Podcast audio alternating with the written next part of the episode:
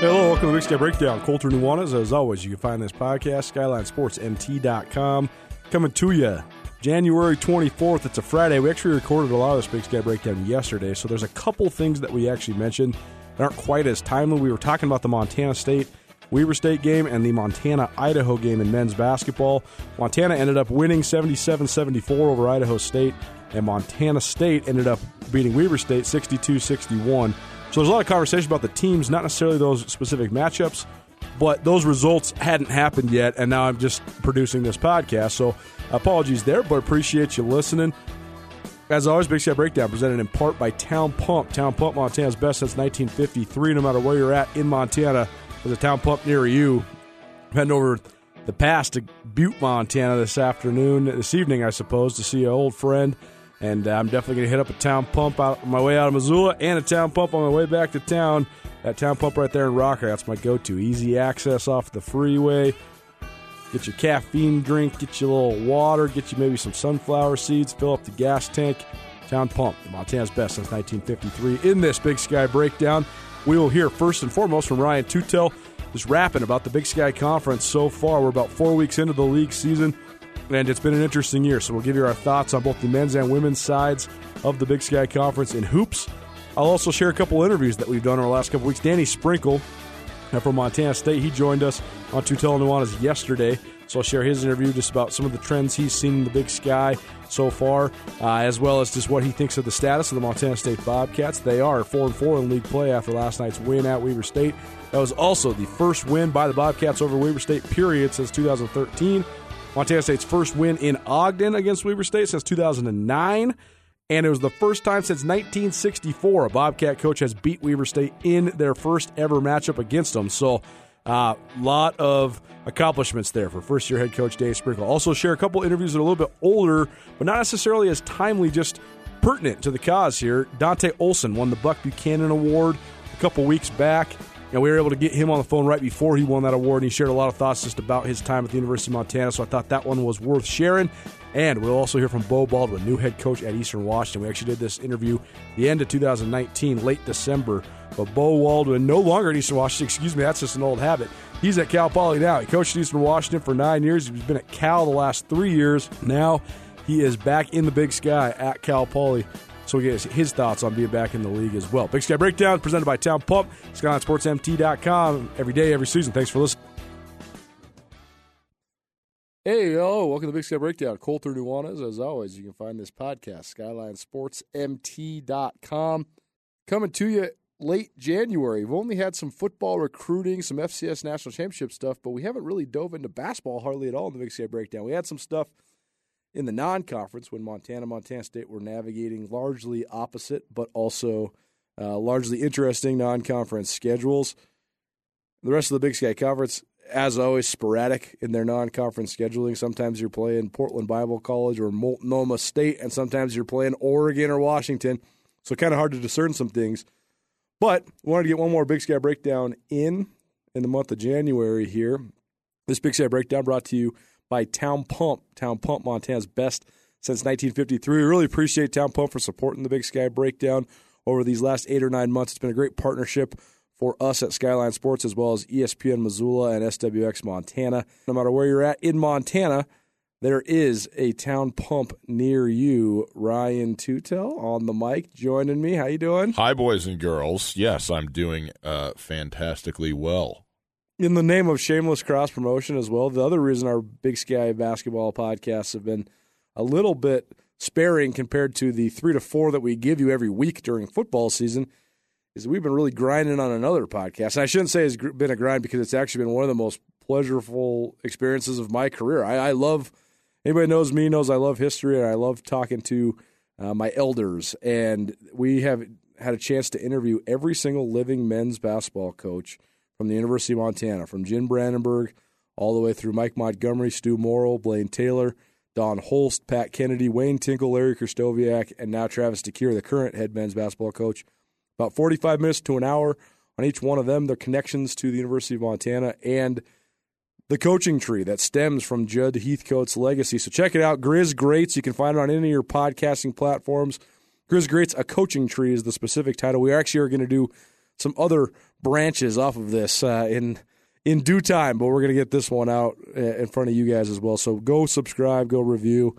You've loved this, right? Yeah, it's been it's been fantastic. Uh, we've we're releasing them each Tuesday if you're looking for them out there. But if you subscribe to Grizz Greats, uh, the Coaching Tree podcast, you can just search Grizz Greats.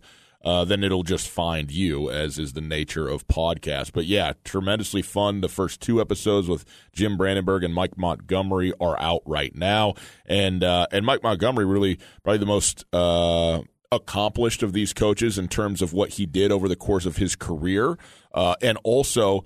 Uh, very, very central to the fact that there is a tree because of, you know, obviously Stu Morrill was on his staff, but also even guys like Blaine Taylor and and uh, Travis DeCuire, who was on his staff at Cal when he was there, in terms of being at a place where you you know get the experience and the experience at a level that you need to then become a Division One head coach in your own right. And all of these guys uh, have sort of found their way back to Mike Montgomery uh, at some point. Not all of them, but many of them, and he has been very central in the in the in the why this has been such a successful coaching lineage. Uh, and so it's a, a, great episode, but all of them have been an absolute blast. And, and these guys, I mean, anytime you talk to coaches about, not about not basketball, I mean, they love talking hoops too, but just about the basketball life, so to speak, and their life in general, it's, uh, it, it, I think, opens them up. It's something different than what they normally do. And I, it seems like some of that has shown through. So it's been, it's been really fun. I think the listeners will get a, a hoot out of it, Colter. No doubt. And it's, uh,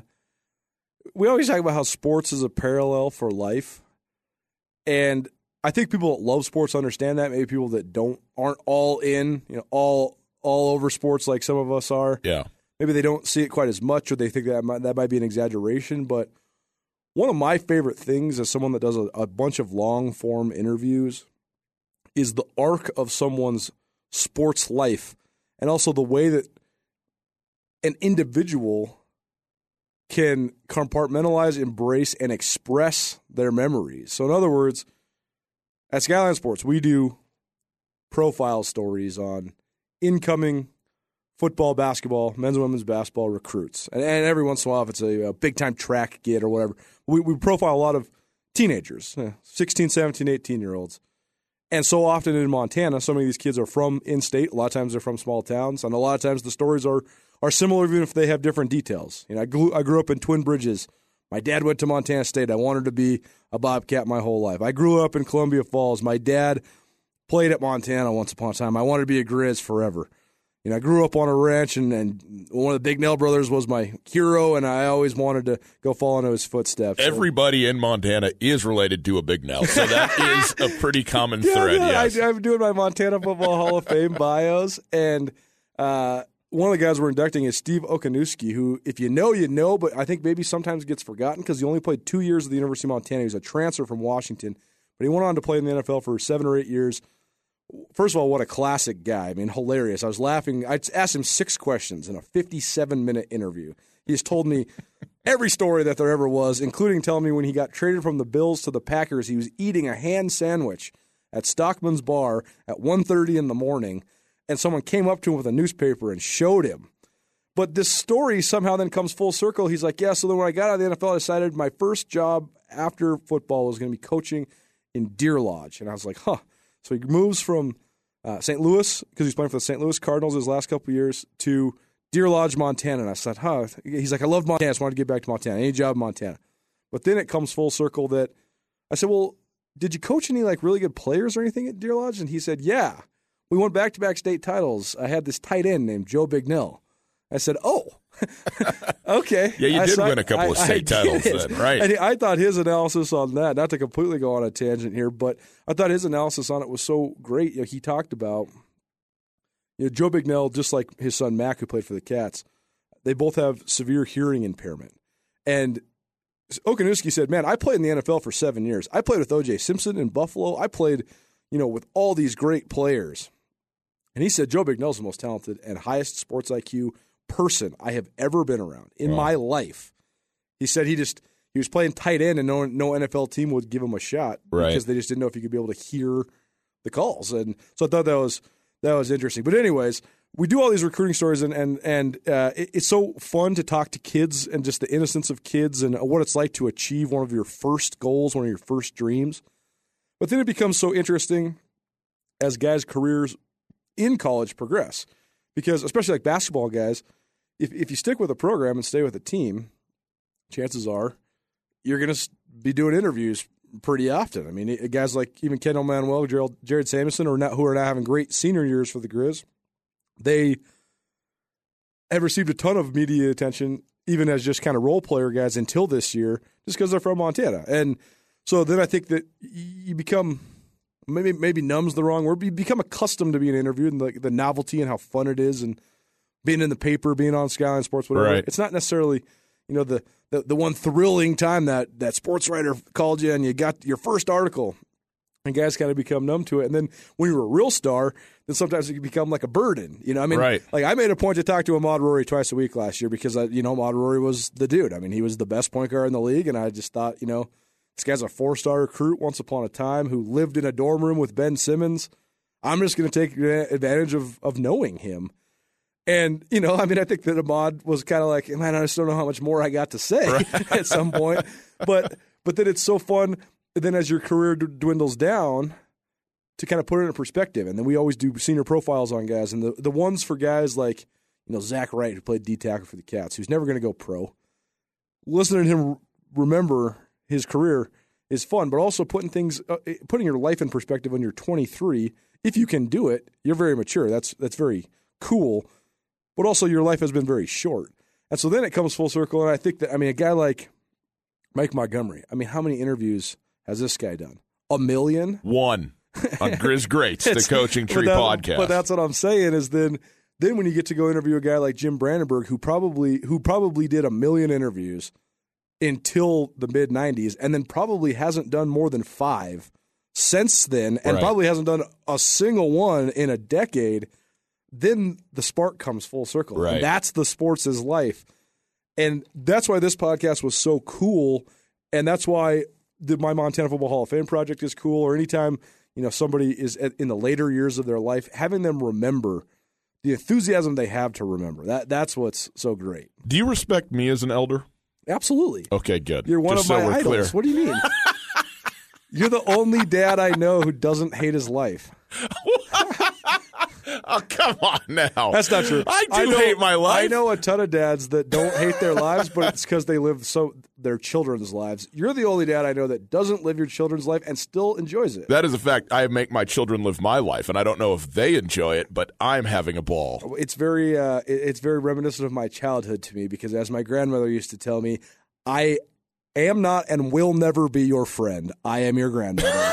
if you want a playmate, go outside. Thank you, Grandma. Dude. the hardcore Arizonans, man. Oh yeah, no, uh, Nevada, the whole Margaret deal? Margaret Conaway, what a what a gal, smartest lady I ever met. She graduated. She graduated. This is a great stat. She graduated from Brown University Wow. With a degree in what do they call uh, phlebotomy? Is that right? Like blood research. Okay, yeah. When she was 19. No way. This is in 1936. You- when like women don't even are not even allowed to go to college. That that is that's that's truly she graduated remarkable. high school Yeah, when she was 15.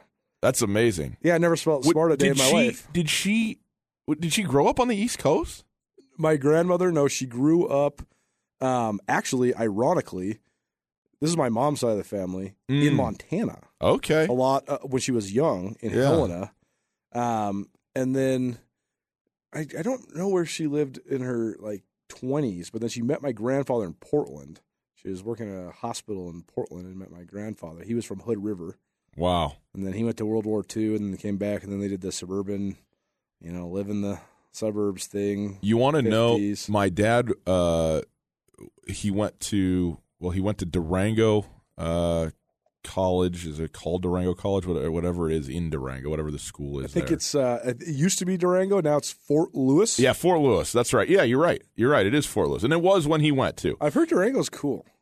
I've heard it too. I haven't been, Hmm. so I don't know. But then cool. he, he went Durango. to uh, if I, if I think I have this right, is he he started there and then they he, they ended up at Colorado State. You know who the valedictorian of my father's graduating class was? Who's that? His mom.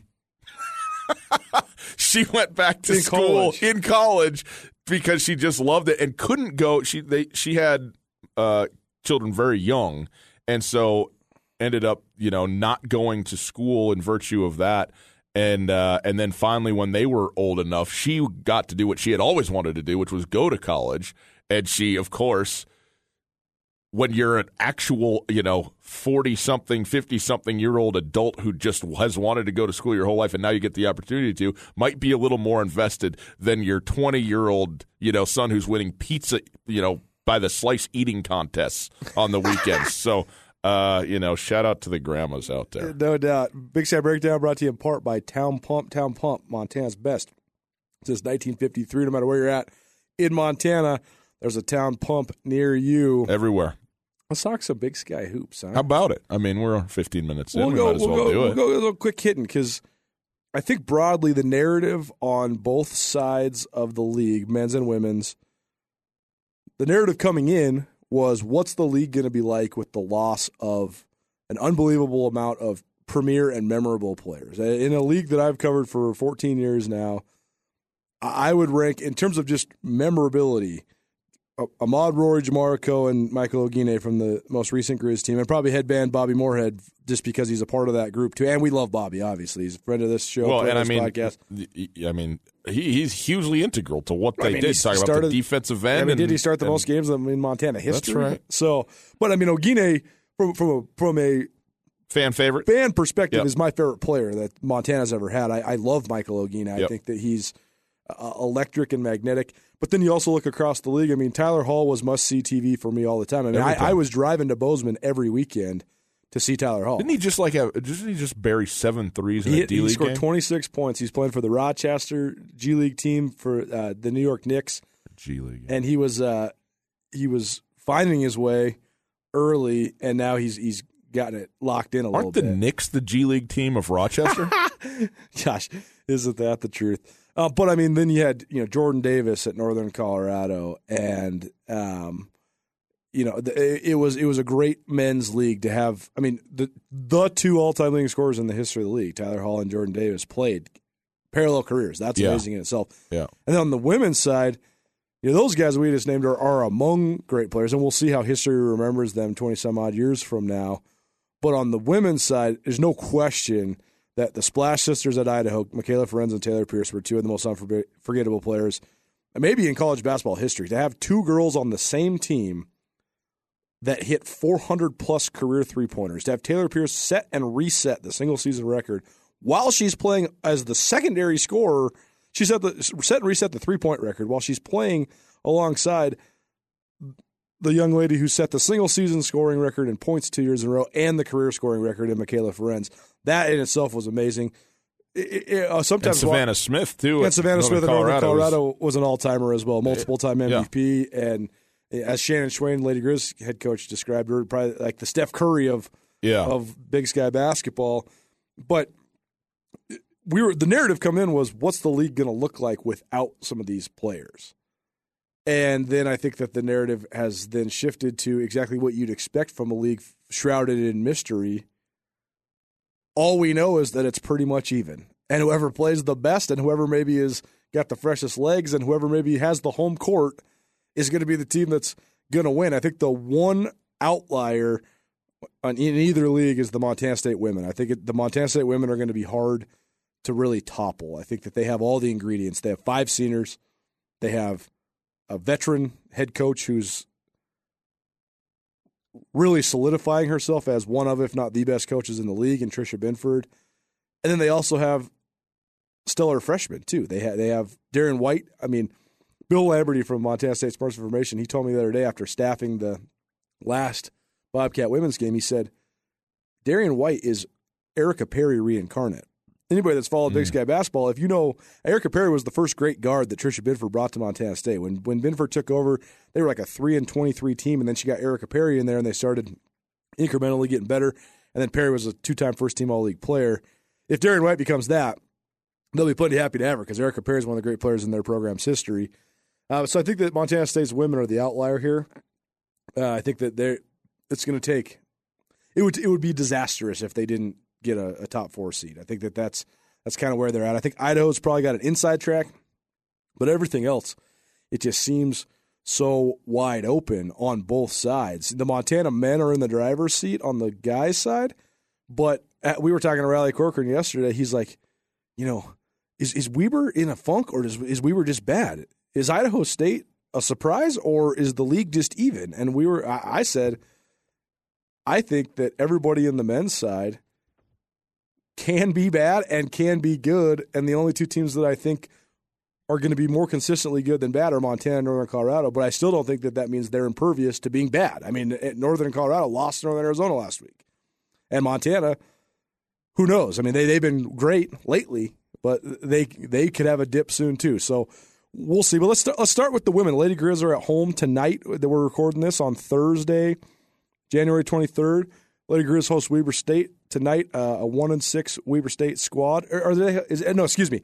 Lady Grizz hosts Idaho State tonight. Correct. Uh, Weber State on Saturday. Idaho State's three and four uh, tonight. Coming into uh, Missoula, Weber State one and five. Now we'll see what they are.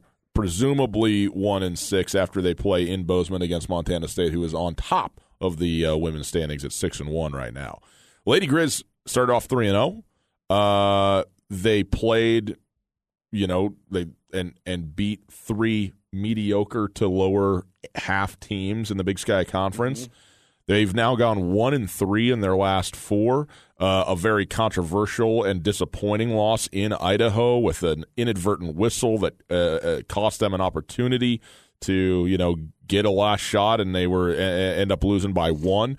Uh, obviously, no guarantee that you win that game anyway, but still, you know, certainly a frustrating way for that to go, especially when you've kind of been on a bit of a snide here. But to we know how how much better Montana plays in Dahlberg Arena, the Lady Grizz. I mean, it's just night and day, mm-hmm. and so. Uh, these are two huge games, though, for the Lady Grizz. I mean, they have the talent, uh, especially when you talked about all the turnover that's happened in the Big Sky Conference, to have uh, you know, have something to say in this in this league. And frankly, they need that. I mean, Shannon Schweyen, we know about the injuries and, and everything else, but at the end of the day, since she's taken over, this program has not been very good, uh, and certainly not you know at a level that it has been accustomed to being.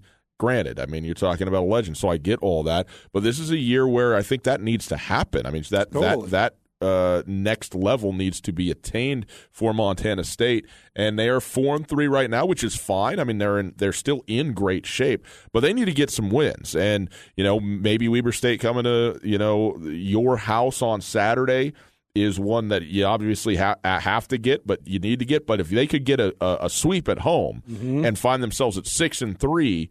Uh, heading into the Cat Grizz game next week, which is in Missoula, first meeting of two uh, in Missoula. Um, that that is major. That that is huge, and it takes uh, to me a lot of pressure off, and also sets up a little bit of a. I mean, Grizz is always going to be a great rivalry game and all that kind yep. of stuff, but uh, Montana State has owned this women's rivalry in its in recent several years. I mean, this this senior class of Montana State, Oleana Squires, Blair Braxton, Madeline Smith, the, the three Montana State seniors that have been there for for the three for three years now. This is their fourth year. They yep. haven't lost to the Lady Grizz, right? And so this is uh uh, but and and they're you know again this is a team that was picked to and is proving that they are the best team in the women's side in a, in a, in a conference that has a ton of parity in it. It's pretty much been the Lady Cats that have kind of separated themselves out a little bit from everybody else. Obviously, Idaho in that mix as well. The Lady Grizz though, if they were six and three going into that game, and Montana State is whatever that, that they are, even if they're eight and one, this sets up a showdown that's bigger than just Montana Montana State. It's it's it's a conference wide sort of demonstration of where these two teams are at, and for for Montana, it is a real measuring stick. And so, uh, you know, we'll see how how this thing sets up. But I think this game tonight is a very very big game against a, a decent Idaho State team uh, but one that you got to get, I think, for the Lady Grizz at home. I mean, just just just need to have it. The it's so easy to to pin offensive superstars as as memorable players, and Idaho State's the antithesis of what Northern Colorado and Idaho have done the last couple years in terms of being wide open and and really flossy on offense. Idaho State grinds you into dust. That's Seton Sobolewski's style. He always recruits big, strong women that play defense, and it's never pretty. But they're the best tournament team in, in the Big Sky, with the exception of Idaho, over the last four years because they can just out physical you. They don't have to shoot 50%. They're going to make you shoot 35%. I mean, Idaho State played since the, the tournament went to neutral site. They've played in three out of four championship games. They know how to win in March for sure.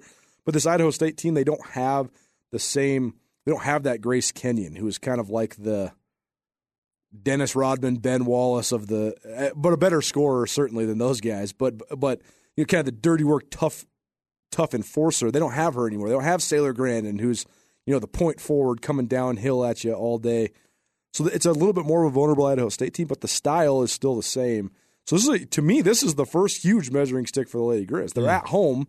They beat Idaho State at home last year, but this is a matchup where you know we've seen this Montana team when things are going well, they look great, and when Mackenzie Johnson's out and running and she's pushing the ball, they're fun to watch. And when her and Sophia Stiles can alternate playing on the ball, they can move it pretty well. Gabby Harrington's an interesting weapon because she can do so many things. She can rebound so well from the guard spot.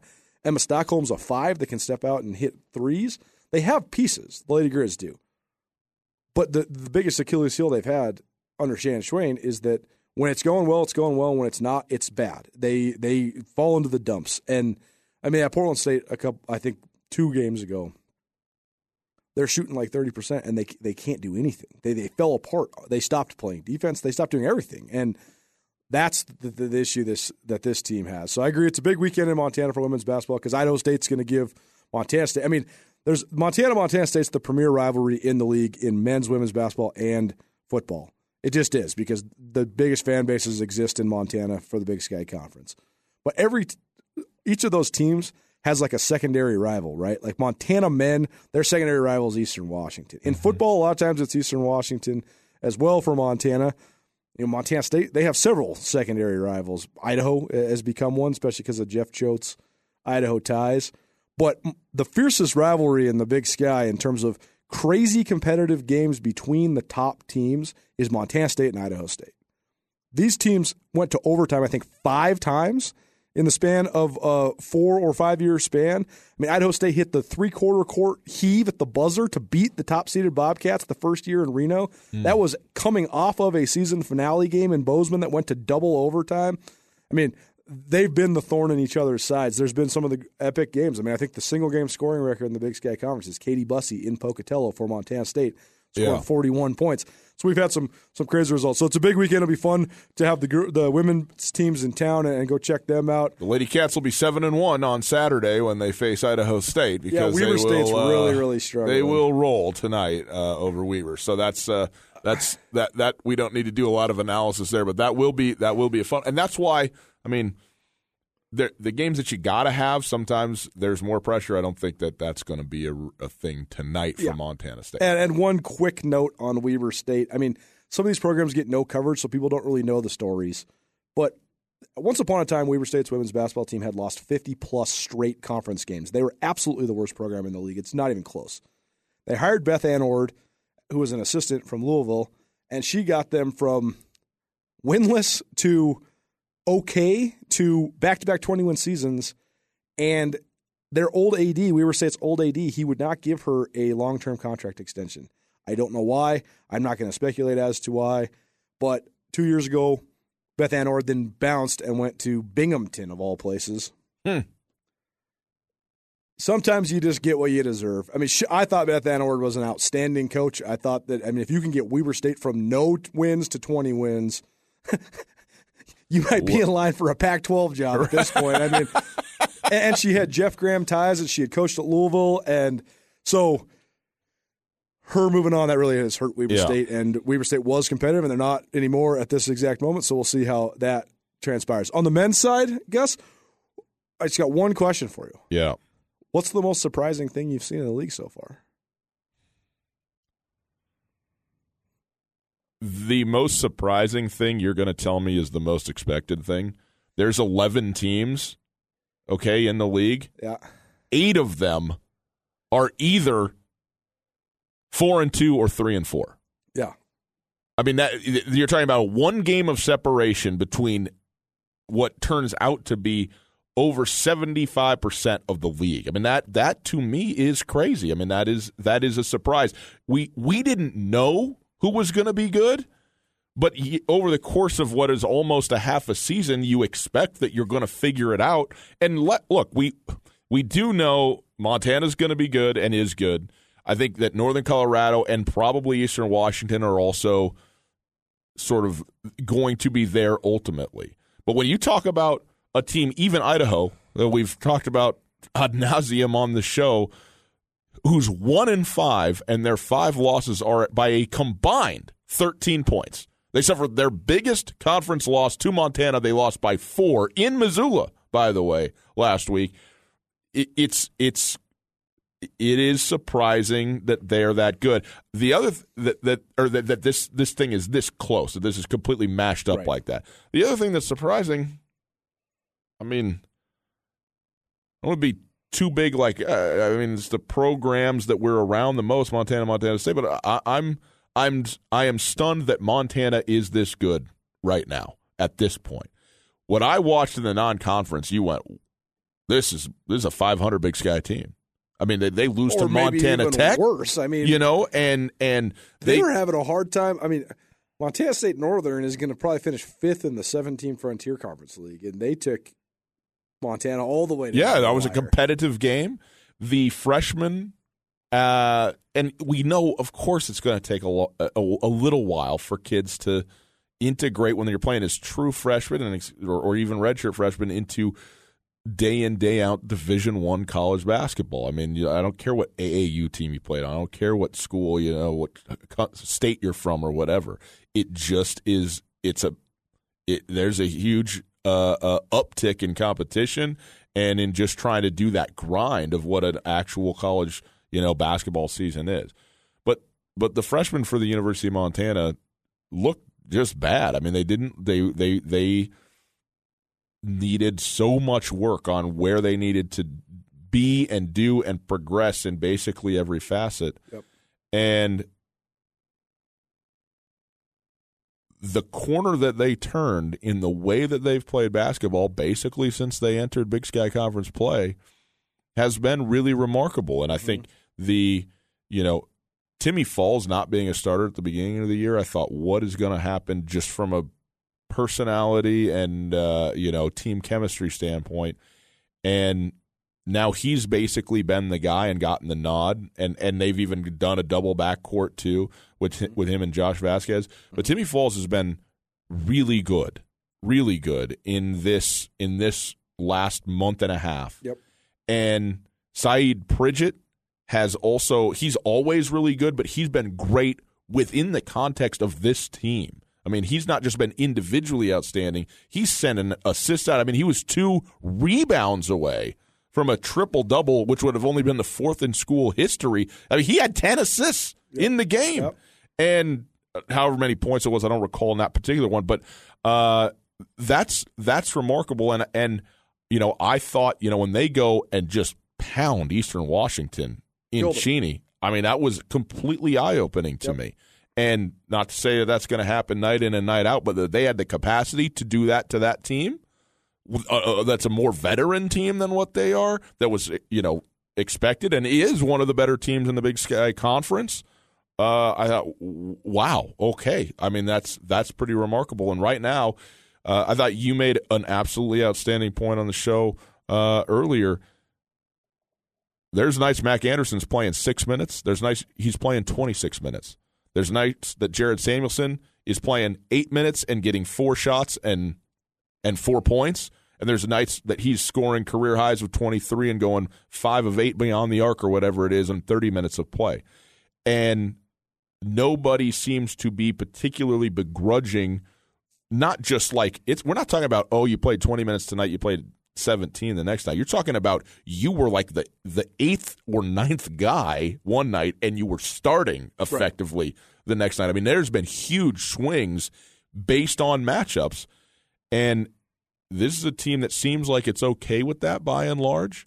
Uh, and and at this point six and one that's where you start to get buy-in from your team that says, "Okay, man, like Travis, if you say that today is not my day, that I'm going to come in and do a couple of role things and give you some energy for five minutes, and that's what it's going to be, because I, first of all, expect that we're going to win this game, because you know whatever, and also because I I know that the next matchup, you know, it's going to be my turn to get in there and go to work, and obviously you have the you know the, the leaders in Saeed Pridgett, Kendal Manuel, who are going to be you know 35 minute a game guys um, but the rotation has been pretty remarkable, and I give the the coaches a lot of credit for knowing who and how and pressing the right buttons, both on the floor and and seemingly personality wise at this point, which maybe is one of the benefits to having a young team. You know, we talk about having a veteran team and how great it is to have leadership and everything like that. There's also great expectations yes. from the part of the upperclassmen,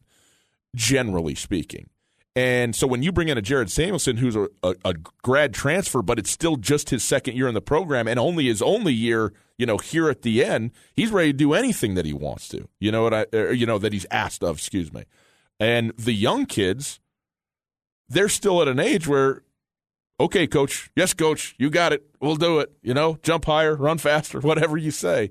And uh, and that has proven thus far to be big. I think again, it all comes down to Boise, and I think uh, this is going to be the biggest clean slate that we've seen in terms of coming out of a in terms of the regular season not mattering almost at all going into the tournament. But as of right now, that is a it is a surprise to me because what I saw in October and November was not good out of the University of Montana. Not good. Not good. And even in wins, it was bad. And and now it looks it's it's remarkable. It really is it might seem like blasphemy to say it, but this team to me they don't have the nowhere close to the star power or the talent of the last two years. But to me, in certain ways, they are much more appealing to watch and cover. Just because, like, we're not, we're not going to throw specific guys under the bus, but make no mistake, despite 52 wins over the last two years and back to back Big Sky regular season and conference tournament championships, there was plenty of dysfunction on the University of Montana men's basketball team. You could just look at the bench.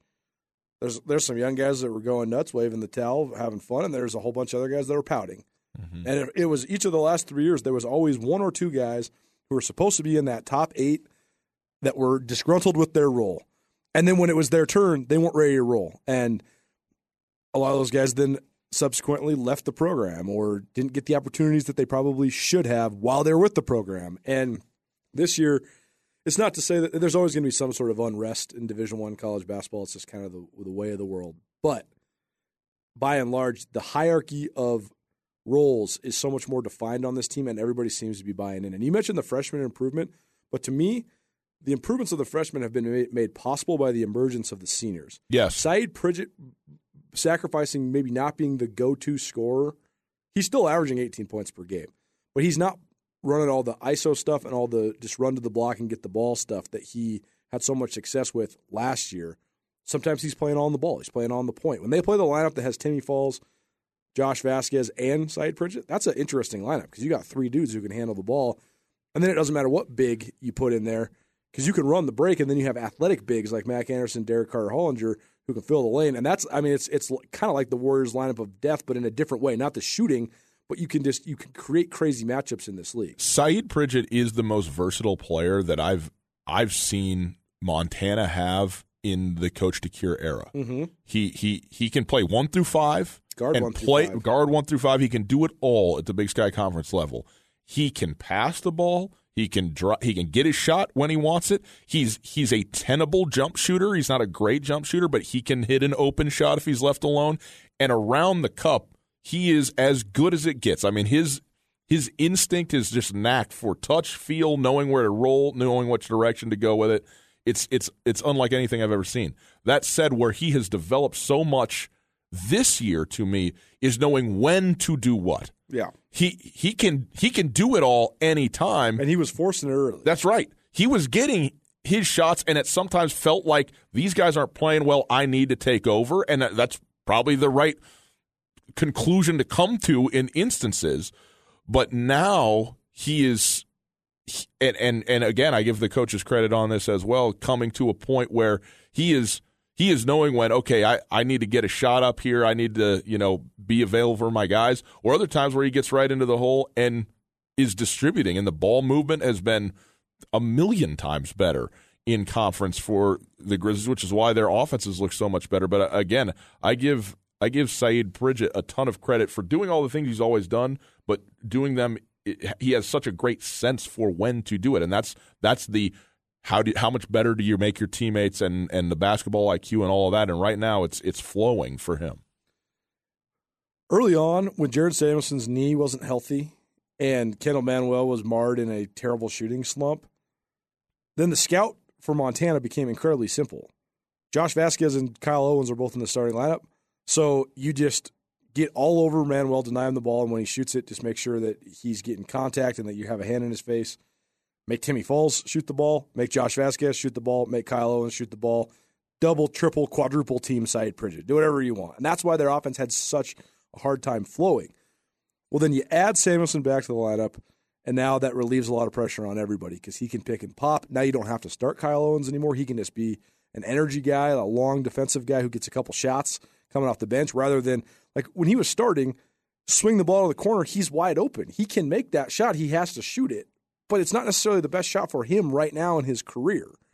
So just Samuelson back, it eases Kyle Owens' role. The emergence of Derek Carter Hollinger and Mac Anderson. I think that the thing that Pridgett learned, because early he was not only trying to get his shot, he was also trying to be a facilitator. But think about those Pac 12 games, like Stanford and Washington are the specific ones that come to mind. He was trying to make so much happen where he would try to make a fancy pass and he'd just throw it out of bounds. Or he finally just learned that Mac Anderson and Derek Carter Hollinger, especially Mac Anderson. Mac Anderson's not going to do anything offensively except for dunk. but if you get him dunks, he could get you five or six dunks He'll a game. rock and roll, yeah. So have patience and then just hand him the ball. When Yeah. everybody draws in on you, here you go, Mac, dunk it for me. And that's what they did. Like against Portland State, he had four straight dunks where Yeah. Pridgett got in the lane, jump stop, bounce pass, Mac Anderson dunk, lob, Mac Anderson dunk. And so Pridgett's patience has then helped Mac Anderson as well. And then Manuel starting to make shots. Okay, now you can't just take him away. You got to respect everybody else. And so then when you collapse on Timmy Falls, Kendal Manuel can make it. And it, the hierarchy of what's going on, the, the, the domino effect of everybody helping Right. everybody, then you put all that together. And then when Derek Carter Hollinger comes in the game, you just say, hey, kid, just get me the ball. Right. Just go get it. Go get the ball, block it, rebound it, dunk it, whatever you need to do. Well- and they they've that's where these coaches deserve so much credit.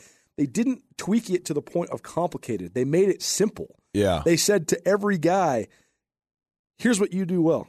Stop trying to do anything else. Just do what you do well." And that's coaching. That's great coaching to me. The the other thing too is you mentioned Kendal Manuel, but his shooting was poor in a non-conference, and it was, it was horrible. and it is abs- He's been lighting it up. I mean, he's been I making mean, everything How about in how Big Sky about, how about play. this for a hot take?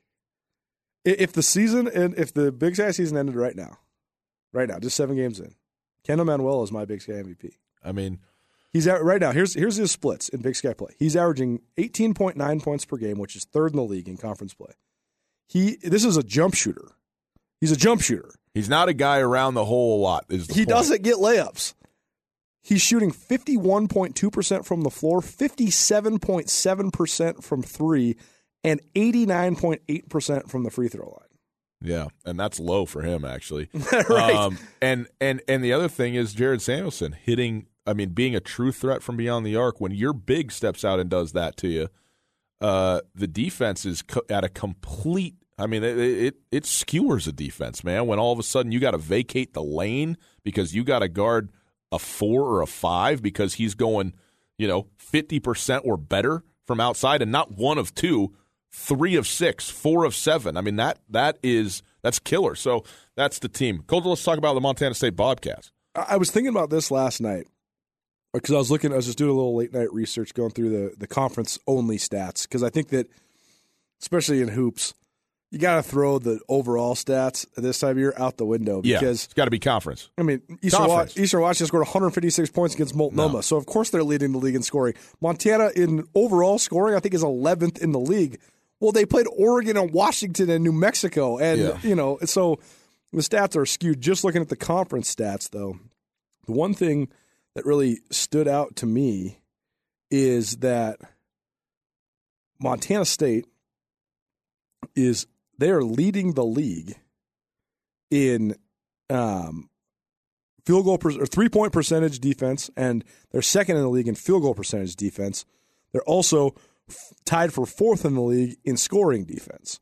Now, if you knew anything about the last five years of Montana State basketball, they were going to lead the league in three point makes per game. They were likely going to be towards the top of the league in three point shooting percentage.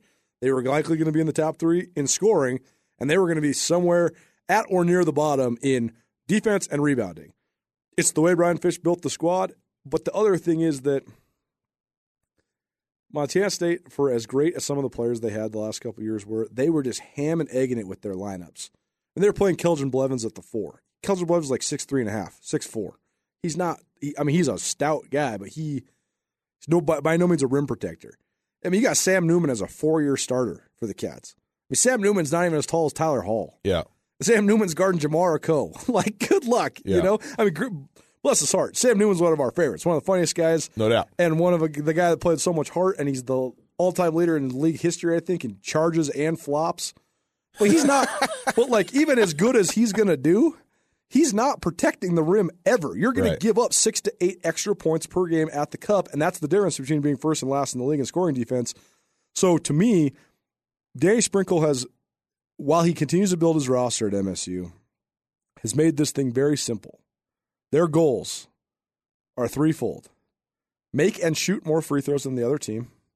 Okay, done. Montana State is far and away the best free throw shooting team in the Big Sky Conference. They have made 14 more free throws than anybody in the league. They've shot two more free throws than anybody in the league, and they're also shooting free throws at an 81.9, so 82% clip. That is remarkable for a team to be at 80 plus over 80% from the from the line. I mean, you're Really. you're, you're making up a six to eight point talent deficiency scoring deficit just by making free throws. correct. So so that's helped them stay in games. And then the fact that they just have added a couple functional and, and in Jubrile Belo's case, uh, uh, filled with potential big guys Absolutely. to the lineup, and they've been able to compete rebounding the ball. So now when the rebounding margin's even, like Brian Fish used to always say, winning the rebounding by two means you probably won the game by four. Every two rebounds equals a bucket. So Montana State has a positive rebounding margin. That's helped them be a little bit more competitive too. And then the third thing has been 12 turnovers or less. They have one of the steadiest point guards in the league. But then you also see when they don't hit the goals, they didn't shoot well from the free throw line against Eastern Washington. They turned the ball over 19 times, and they lost the rebounding margin. Well, it was the only lopsided loss they've had in league play. They got killed. You know, and here's the thing for Montana State is they've now lost two straight at home Yep. to two good teams, Northern Colorado and Eastern Washington. But it's disappointing when they were, you know, three and two, and then three and three, and then found themselves with a full week off to prepare for one team and lost by the, the like you said, the highest margin of you know of of of loss that they've endured in this conference season. That's real disappointing. And I think you start to say, okay, well, where are we at? And we talked with uh, with Coach Sprinkle uh, yesterday, and And we'll share that interview with you right here momentarily. um, and you go, uh, you know, when when when you have a new squad and you got a new coach, it takes a while for other teams to figure out what it is that you're doing. And if you put together a good plan, which they absolutely did, it's going to look, it should look really good. And Montana State looked outstanding. I mean, we were so impressed with them in the non-conference. They've still been good, you know, here, and they're one of those teams that is, they've won uh, a couple of games by a point or two points, and they've lost a couple of games by a point or two points. So they're probably right where they should be, you know, effectively 500, 3 and 4 in, in conference play. Um, just like everybody else, by the way. The point of where where it comes where you can separate yourself out is yeah, winning those close games, uh, but also countering the scout to some extent. Like, okay, this is who we are, this is what we do. Now people are figuring out to do. So what's the new move, the next thing that you're going to do to try and overcome what teams are doing to take you away? That they know that that uh, you know they have to take away Harald Frey as best they can. You know they know that that's the, the the key and the way to get that done. The other thing too, and I think this has been really underappreciated, but Devin Kirby's been out, man. He's been injured and and has not been playing. And he was back last game, and he, he finally returned. But but he only but he only played five minutes. He is he's not the key to what they do, but he's such a major role potentially and what he can do. I mean, he is the biggest guy in the Big Sky Conference. He's 6'10", 6'11", yeah. And Jack Wilson at Idaho is a true seven footer, but Kirby has even more oh, substantial oh, length, length and athleticism. Right, and he around the rim is even more Mac Anderson than Mac Anderson in oh, terms yeah, of just t- give totally. me the if I'm here, it's going down, it's a flush, and also the rim protecting aspect of it. And they got nobody. They do have a big. They you know Jubrile Belo's a big guy, uh, and and there's a couple others that are you know that have decent size, but nobody's nobody's DK. And so to have him as an option, and it's going to take time for him to work back into it. And he's also so tall. I mean, look, there's a reason that a 6'11 kid, you know, is at the Big Sky Conference. We know the, the, the, the terrible injury that he suffered when he was in high school. So, so there's that, but also just, I mean, your body has to catch up to your body kind of at, at some point when you're that tall and that young. And it is. And uh, he's a guy now as a junior that I think is can be and should be, needs to be a real impact player to set things up for this Montana State team, both ends of the floor, get you some easy ones, get you some rebounds, and and make teams think twice about when they're coming into the painted area. Uh, and so that's the thing is like people are like, well, it's a guard heavy, you know, every, basketball's moved out beyond the arc and everything. How important is a rim protector? Well, it it's still critical. I mean, there guys slashing just because you're not going big on big and having this post play or whatever that that is not guys are slashing to the lane driving to the cup all the time that's the name of the game drive and dish drive and shoot but if you know that a guy's got a pass because there's no way he's going up and over the top of a seven foot six arm span you know in the middle that's that's important so i, I think that that is big for this Montana State team to get him back and to start to work him back in, you know, from obviously a conditioning standpoint and all of that stuff. that to me is part of what we've seen in some of the struggles that Montana State has had. But at the end of the day, their their wins and their struggles are basically the same as everybody else in this conference right now. Close games, and sometimes the ball bounces your way, and sometimes it don't. Here's a stat from Andrew Peterson, Montana State Sports Information. Montana State is 0 6 when allowing 70 or more points, 9 and 3 when holding opponents under 70. There so go. there's there's the magic number, and I think that leads me to my last point on this Big Sky breakdown presented by Town Pump. Town Pump, Montana's best since 1953. No matter where you're at in Montana, there's a Town Pump near you. The sports is so it's so about trends. Whether you're talking about the NFL, the NBA, college football, college basketball. When someone has success with something, that everybody tries to replicate it. But then whoever can be the cutting on the cutting edge can always stay ahead. And that's why Gregg Popovich, I think, is the greatest American pro sports coach. And I, I think that people would scream and yell and say, Bill Belichick, Bill Belichick. Bill Belichick's the greatest coach at identifying the talent he has at his disposal and putting those players specifically into positions to succeed. Bill Belichick thinks about what do you do well, not what can't you do, what can you do. And you're only going to do what you can do for me. That's why he's great. Gregg Popovich has revolutionized the game of basketball step by step by step. He was the first, I mean, the defensive three seconds in the key from stemming from the international rules and stuff. That's because of the Spurs spacing. He was the first coach to find the corner three point shooter and and really emphasize that part of the game, giving a whole new group of NBA players a role. Guys like Bruce Bowen that can just they can D and three, stand in the corner, shoot threes, play hard nosed defense. And the Spurs on down the line, from the way that they run their motion offenses to the high pick and roll stuff that they've done, they're the ones that have really been on the cutting edge.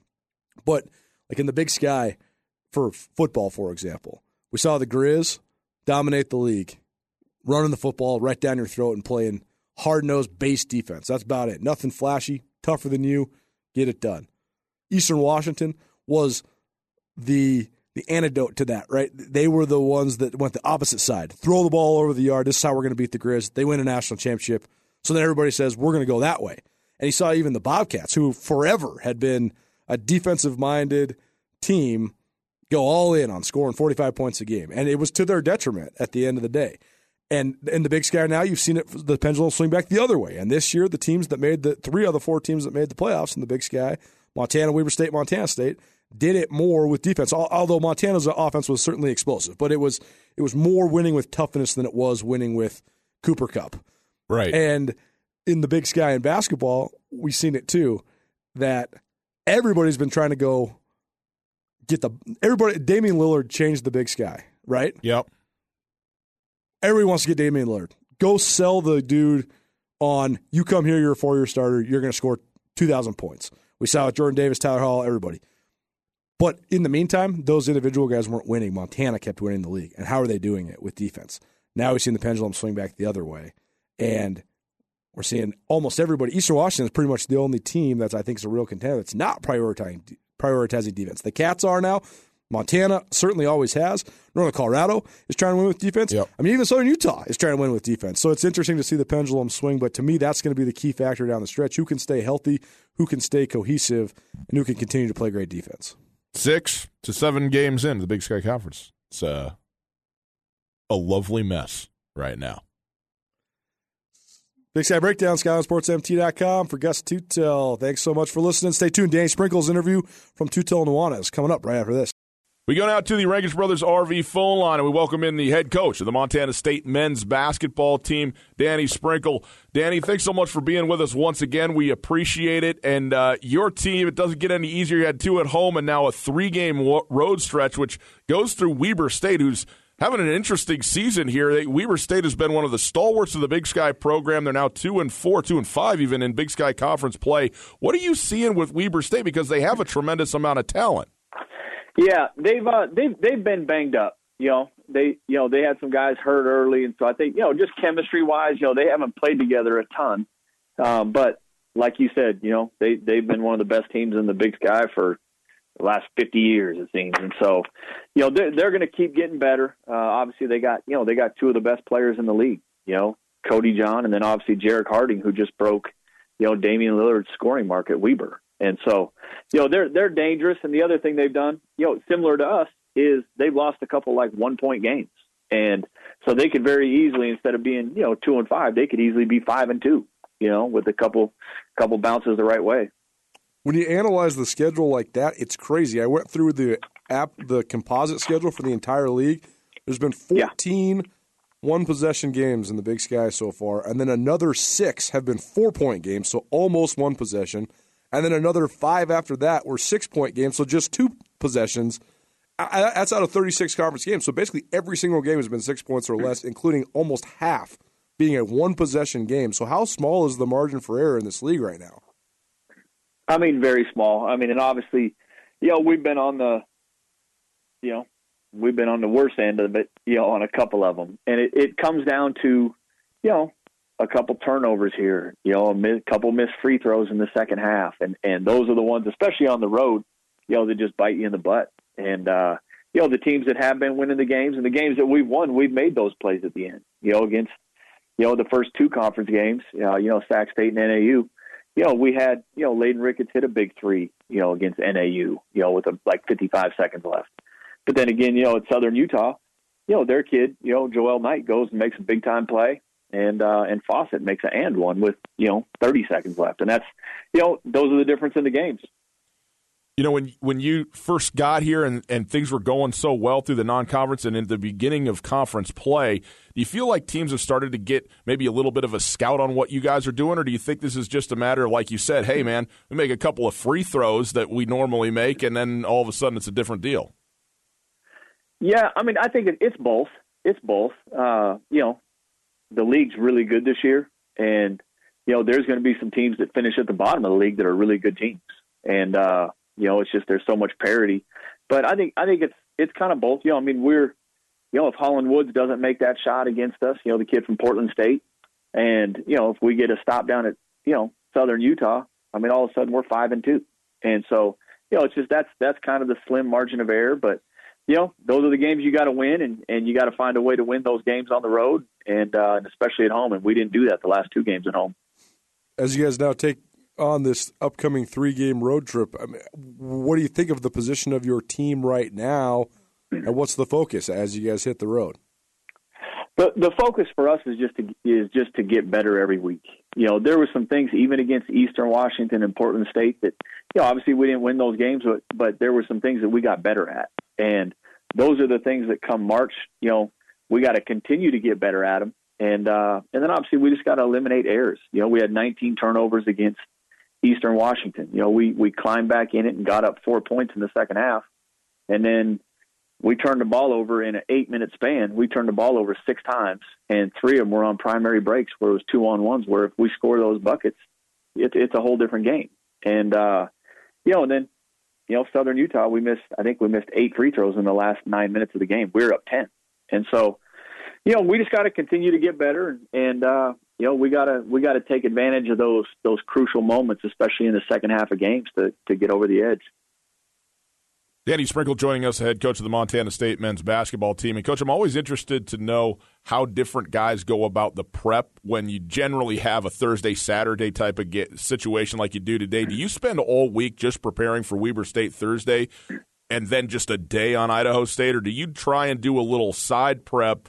for the Bengals during the course of the week when you have a couple of days so that you have something going into Friday on this road trip? We'll, we'll try to do a little bit of both, you know, but 90, 95% of it is on Weber State. Mm. You know, we may do something defensively where our guys don't even know that, that that's what Idaho State does. You know, we might do it on Monday or Tuesday, kind of in a shell drill where, you know, if, if a team runs flex, you know, or if, you know, they run cross screens with their bigs, whatever it is, we may incorporate it, incorporate that into our practice plan, you know, without our guys even knowing that that's what Idaho State's going to run. But you know, ninety to ninety-five percent of it is just on on the next game. You mentioned just wanting to continue to get better. How, how do you weigh those two things? Chasing a, a potential bye in the conference tournament and making sure you're peaking in March, especially because you guys do have a, a young team. So I think the first thing we look for, you know, defensively is, you know, are we staying disciplined? And against Portland State, we were not disciplined at all. And uh, you know, we weren't we weren't playing team defense like we were, you know, the first, you know, two months of the season. And and it bit us in the butt, you know. I mean, obviously they're quick and athletic and they you know, they got us into some scramble situations where we didn't guard the ball very well. And that's you know, so we we do have to get better at that. Against against Eastern Washington, after the first two minutes, I thought we got better at that. You know, and to hold the team we fouled the last four and a half minutes of the game against Eastern trying to get back into it. And uh, you know, to hold them to seventy points where they're averaging almost eighty five you know, and if we wouldn't fouled, we would have kept them right around the 60 point mark. And so, you know, I mean, there, there was improvement from that standpoint. Uh, you know, and it's 10 of our 13 guys, it's their first time playing Division One basketball. You know, it's their first time in league where you're getting scouted. They know all your tendencies and, and, uh, you know, a couple of our freshmen, Finn Fleute and Borja Fernandez, the last couple of games have, have stepped up and played well, you know, at times, and, and we're gonna we're gonna need them, you know. So we need people to help out Harald Frey. Well, Coach, good luck on this road swing to go to Weber State and then Idaho State on Saturday, and then uh, obviously it's uh, Cat Grizz week the following week, so it's uh, it's going to be a fun uh, stretch here. But best of luck this week, and uh, we look forward to talking to you again soon. All right, you got it. Well, we go now to the Rangitsch Brothers RV phone line, and we welcome in one of the great Grizz linebackers of all time, a guy who's up for yet another Buck Buchanan Award tonight in Frisco, Texas. Dante Olson joining us. Dante, how are you, my man? Thanks for being here. Oh yeah, absolutely. I'm doing good. How are you guys? Well, we're doing great. We're certainly expect that you are doing well. It's uh, a Friday on the eve of the national championship game of the FCS level, which means it is also awards night nationally. You are in Frisco, Texas, as a finalist for the second year in a row for the Buck Buchanan Award as the best uh, defender at the FCS level. You were in this position last year. What's it been like this year, though, to kind of go back? You're it's it's so rare to get a second shot at something like that to go back and be in this spot again? And, and how are you uh, sort of taking this now that you've gotten to do it once before? You know, it's exciting. It's a it's a great deal that they put on down here. Um, it's a great thing to be a part of, and you know, it's it's just humbling to be recognized at this level. You know, win or lose, um, top three is is uh, pretty special, and you know, it, it's great recognition for you know the whole Montana team as a as a unit and, and what we were able to accomplish this year. Is there any differences you notice going back for a second time?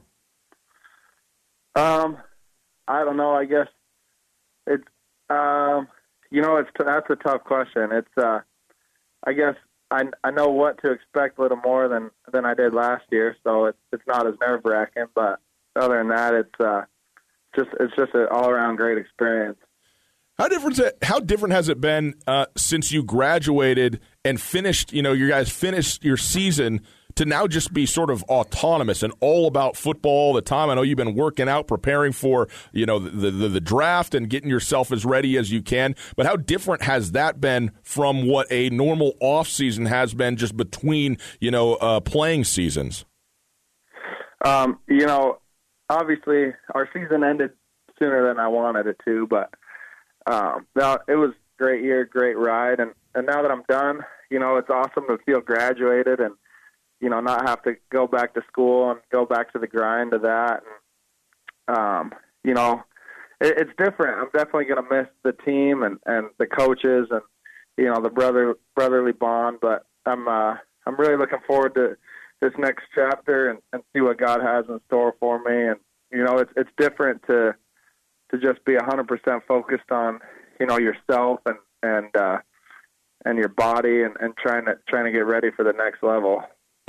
When when a chapter fully truly closes, it's always an interesting experience because I'm sure when you guys were riding back on the bus from Weber State, or maybe I don't know if you took a plane or whatever, but traveling back and you're graduating the next day, I know you and, and Cy Sermon and Dalton Sneed, and a bunch of other guys graduated that next day. Yeah. And I'm sure it's disappointing to, to lose that game at Weber State, but also then probably all the great memories flood back too. So when you were after the game, when you were kind of just letting it all sink in that your time as a Grizz was really over, what sort of things came to your mind? Uh, you know, it, it was uh, definitely disappointing. Um, looking back now, it's it's uh, in the locker room, you know, giving everybody hugs and, and tears and stuff like that. But you know, Co- Coach Hauck said something I'll never forget. You know, once you're a Grizz, you're always a Grizz. So you know, I always have a home there, and, and that's something that I'm forever grateful for. But definitely all the all the memories, you know, kind of flooded back through, and everything that we've been through. Um, you know, whether it's a senior class and you know a couple different coaching changes, you know the just the day in and day out, and you know the team going through the grind of winter condo and spring ball and all that kind of stuff, and you know there's great memories, and and and uh, I'm forever grateful to be a Grizz.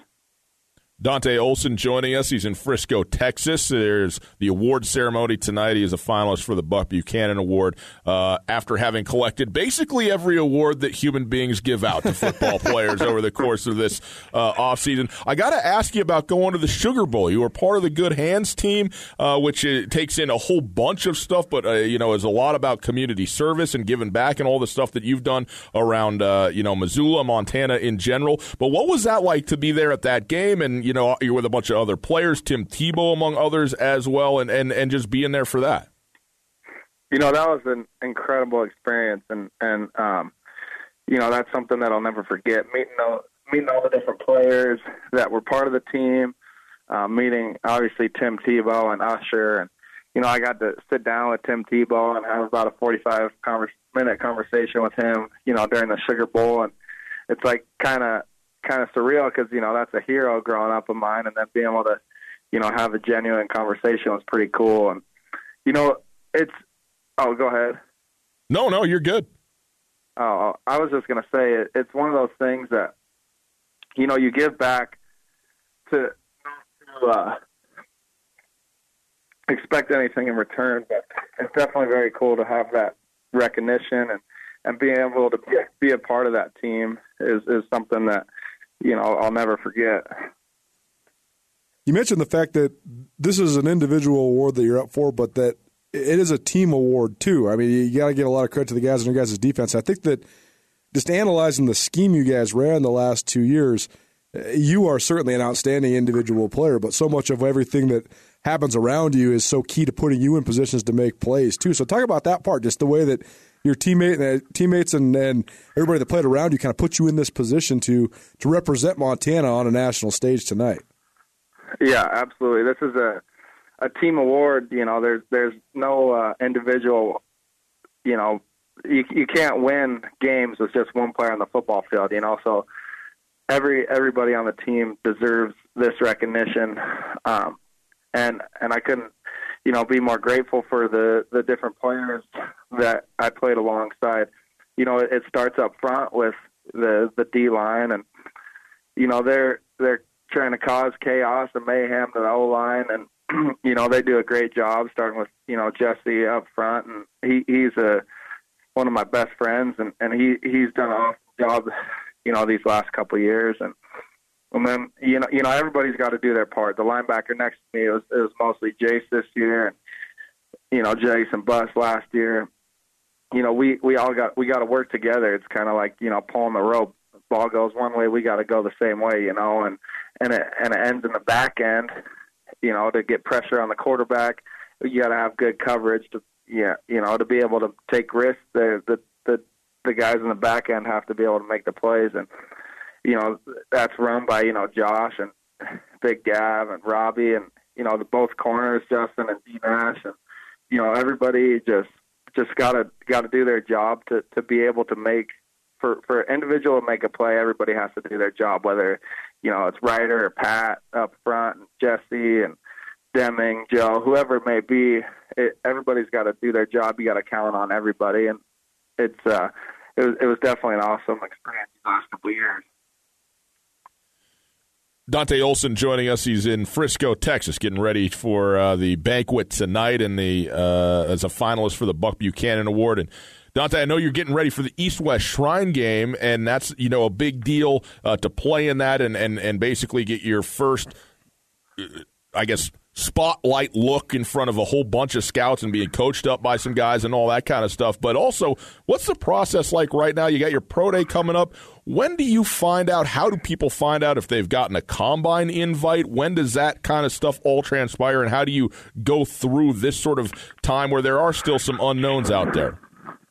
Yeah, so I think the list comes out in February, early February, because the the combine is in late February, I believe. So you know, just the process of playing in the East West Shrine game, which you know it'll be a great experience. I'm going to meet a lot of guys and play play against a lot of great talent and be coached by you know some great coaches in front of a lot of you know NFL scouts and things like that. So so I'm really looking forward to that opportunity. And then you know whether it's a combine or pro day, I'm I'm really excited to you know get out there and and uh, show everybody what I got when your pro day comes along or the combine, what's your 40 going to be, Dante? what are we doing here? We shooting 4 3, 4 2, maybe? Oh, wow.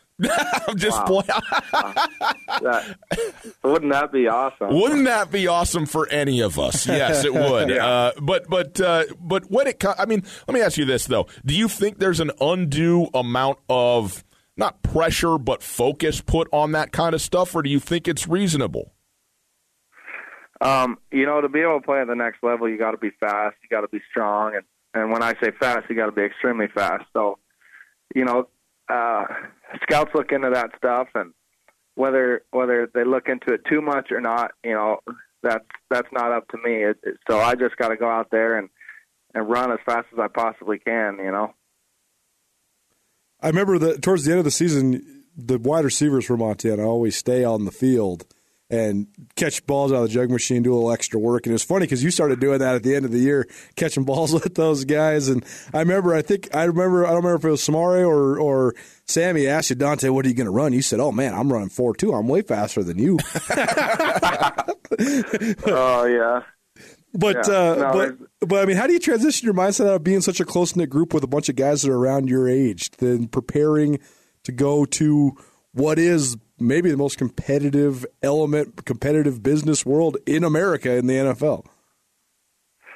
You know, it's uh, obviously something that I've never been a part of in the NFL, so everything is going to be a new experience, and you know, just got to trust God and take it day by day. You know, starting with today and and then uh, worrying about tomorrow when tomorrow comes around. But you know, like I said before, University of Montana and everybody that I met there you know, coaching staff to to the players, the the older guys that graduated, and then the younger guys that came up below me. It's it's uh, the, that that group right there are people that you know I'll, I'll never forget and stay in touch with for the rest of my life. So, um, you know, it's right around that time, about five years ago, where I I signed my life away, and it was the best decision I ever made. Dante, one of the great ironies of playing football is you don't really get to watch football as a fan Right. or whatever. And so now tomorrow, I know it's a game, you know, obviously that you you would have loved to have played in, but it is still a football game. It's a national championship. What do you think this game's going to be like tomorrow? Are you excited to just you know sit there and, and, and take in a football game and watch these guys go? Yeah, no, I'm I'm definitely excited. Um, there's going to be a lot of talent there. Obviously, you know, if uh, I wish that you know we could ultimately be playing in the game and I didn't have to be a spectator, but you know, I I love football. I've obviously been around it since you know the day I was born. But so it'll it, it'll be fun. It'll be a good experience to get down there and you know watch watch a couple of or watch a couple of better teams in the FCS and and uh, see what happens. Well, Dante, we certainly wish you all the best tonight. Uh, congratulations again on all the awards, all the All Americans and stuff, and uh, and to be in the banquet, uh, you know, again for a second time is uh, a, pretty a pretty big deal. So, congratulations to you on that. Love watching you play, and the best as you go through this process here leading up to the draft. Okay. Okay. Well, thank you guys so much for having me. We go now to the Rangitsch Brothers RV phone line, and we welcome in the brand new head coach of the Cal Poly Mustangs, former Eastern Washington head coach and uh, Cal assistant, Beau Baldwin. Beau, thanks so much for being with us. How are you? I'm doing great. Thanks for having me on. Yeah, well, we're certainly happy to have you on, and I guess uh, we'll start with the obvious thing. You were, you know, an outstanding coach, national champion at Eastern Washington. You go to the Pac-12, and you're at Cal. The Cal Poly job opens up, of course, in this offseason. What made that an attractive spot for you, and why did you say, hey, I want to get back into the big sky, back into the FCS? You know, more than anything, it was one of those situations where, I mean, my time at Cal has been amazing and uh, just learned so much in the three years I've been there. But every year away from being a head coach, you know, I won't mix any words. I got, I got more and more hungry to be a head coach again. You know, so that was that was the feeling. I just it, it probably I probably learned more about myself in the last three years, got better as a coach, and truly understood um, just what where, where my true passion. My passion's always been with football, but it's even at another level as a head coach. So when, but it wasn't just going to be for anything, that's for sure. But but when I was approached with this one and the people that were involved in this hiring process, getting a feel for everything from the area to the foundation that has been set here before by Coach Walsh and and ton, you know a ton of great alums and uh, you know great former coaches, former players. It just this one felt right, you know, quite honestly, and I wouldn't have. Uh, I definitely wouldn't have done it if it didn't feel right. But this one, 100%, you know, felt right, and I couldn't be couldn't be happier. Well, Cal Poly is, you know, first of all, San Luis Obispo, such an amazing town, and then the university there, uh, absolutely outstanding, second to none, but also such a high academic standard. So when you sit there and go try and balance out, you know, the draws to the place, but also some of the hurdles you're going to have to overcome, what do you think about? I think it's still it's all positive stuff.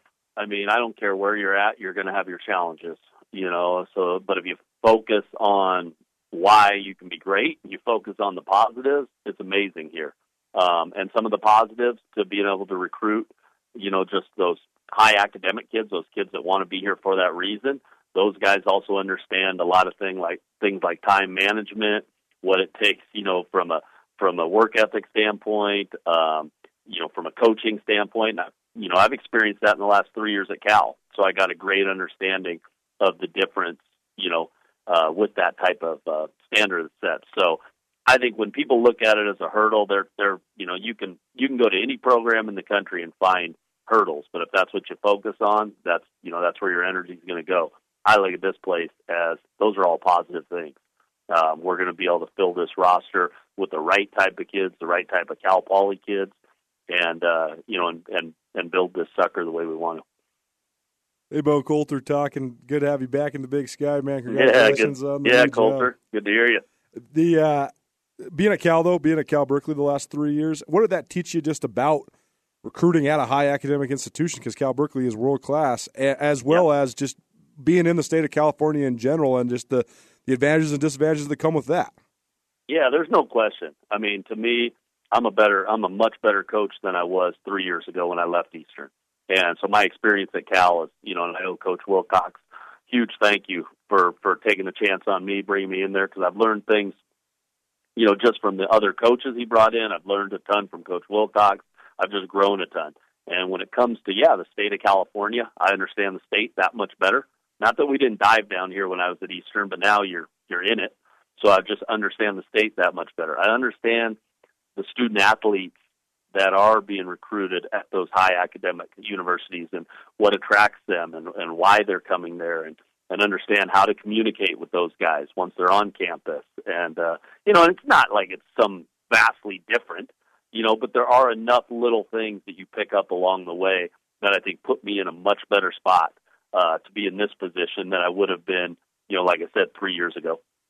Beau Baldwin joining us. He's the brand new coach at Cal Poly San Luis Obispo. And, and, coach, you've been out of the conference for just three years, but it seems like over that time, there's been some significant changes and some teams are kind of coming up a little bit and obviously you got a couple you're even to a point now where there's a couple of guys who were assistants under you that are head coaches in the conference now uh, as well but when you look at the big sky conference as a whole coming back to it now what do you see and what do you think has changed just in the time that you were at cal you know i see a, a similarity in the, that the league is just tough. It's tough it's competitive um, you know, and and obviously there's some places that are growing, you know, to to another level, and uh, you know, you know, both Montana schools just you know competing at an incredibly high level, you know, and, and that situation there, obviously, Coach Choate got there right as I was I was kind of getting out, I think one year, but Coach Hauck, I can remember back in the day, you know, for years, so I have a ton of respect for what they're doing up, you know, there.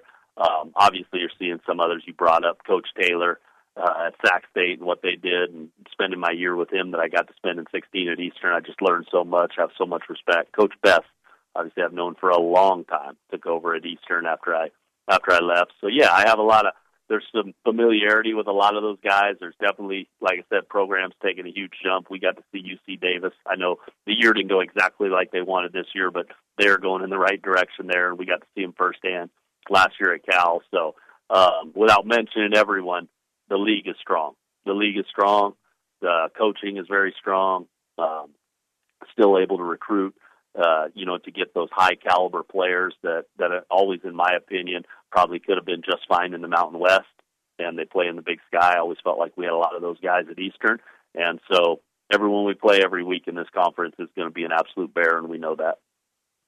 Coach Choate was talking uh, just last week about the quality of coaches, just like you were just talking about in the Big Sky. But you look across the league down there, I think there's eight head coaches in the league that have that, that did at least a little bit of a stint as a FBS coordinator of some sort, including yourself, Troy Taylor.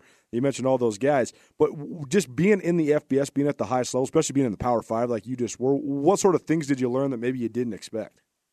Yeah, I mean, the biggest thing I learned, a lot of it is probably the biggest part of it is is in the recruiting world. Mm-hmm. You know, and just how much goes into that, how early it goes into that. And I know it's different at the FCS, but you can still adopt a lot of the strategies and a lot of things you do and a lot of the ways you communicate with these guys and you build that relationship over time.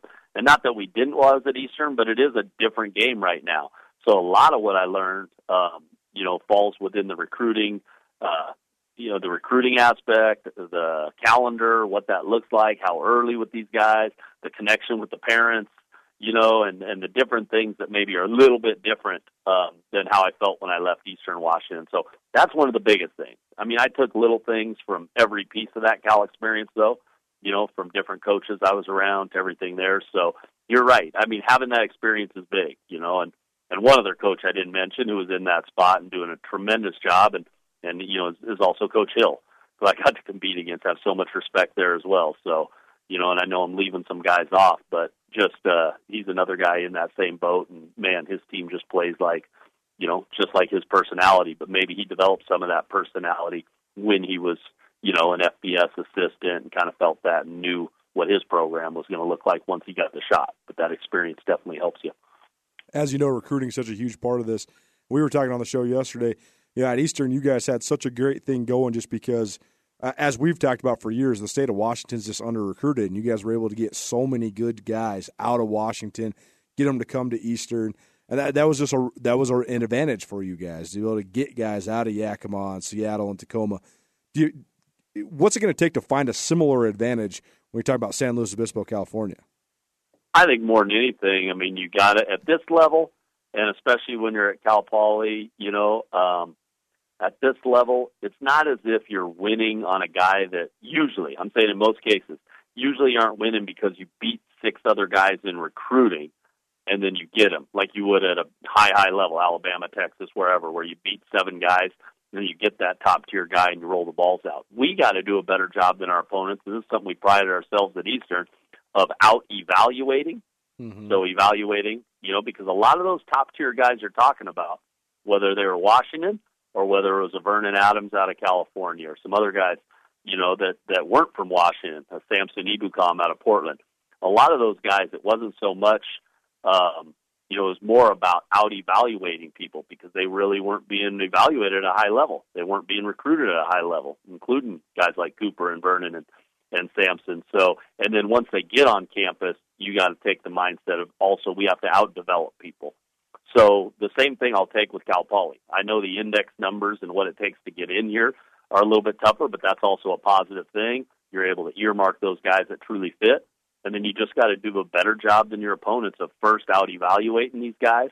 And when you are in those recruiting battles, you know, win those things, but also out developing them within your within your program once they're on campus. Did Samson Ebukam turn out to be pretty good? I don't know. He wasn't bad. I guess so. Bad. I guess it worked out for him. Um, you know, still isn't bad. And it's, what's unfair for him is he still kind of just stays because he's playing for the state. He almost stays a little bit in Cooper Kupp's shadow. People don't talk about it right. much, but yeah. I mean that guy's like I said, absolute, absolute dude. Beau Baldwin joining us, uh, new head coach at Cal Poly, and coach, last one for me, but Cal Poly has been a triple option club for as long as uh, as long as I'm aware. And so uh, with you coming in, you know, kind of an offensive mind, and they've had uh, you know a lot of reasons for doing that. But what is your vision for what you want to run at this school?